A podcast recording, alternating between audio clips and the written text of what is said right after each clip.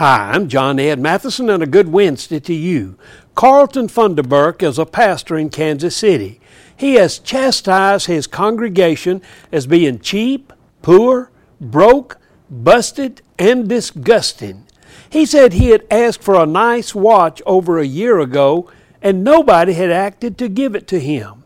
He basically went into a triad and said things without thinking. A video of his actions went viral. When he saw what he was doing, he apologized to the congregation.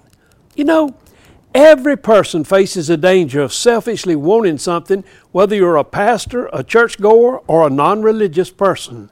It's best to stop and count to 50 before saying anything that you will regret. Pastor Funderburk said he had learned his lesson. We all need to learn the lesson. It's more blessed to give than to receive, and to think twice before you speak.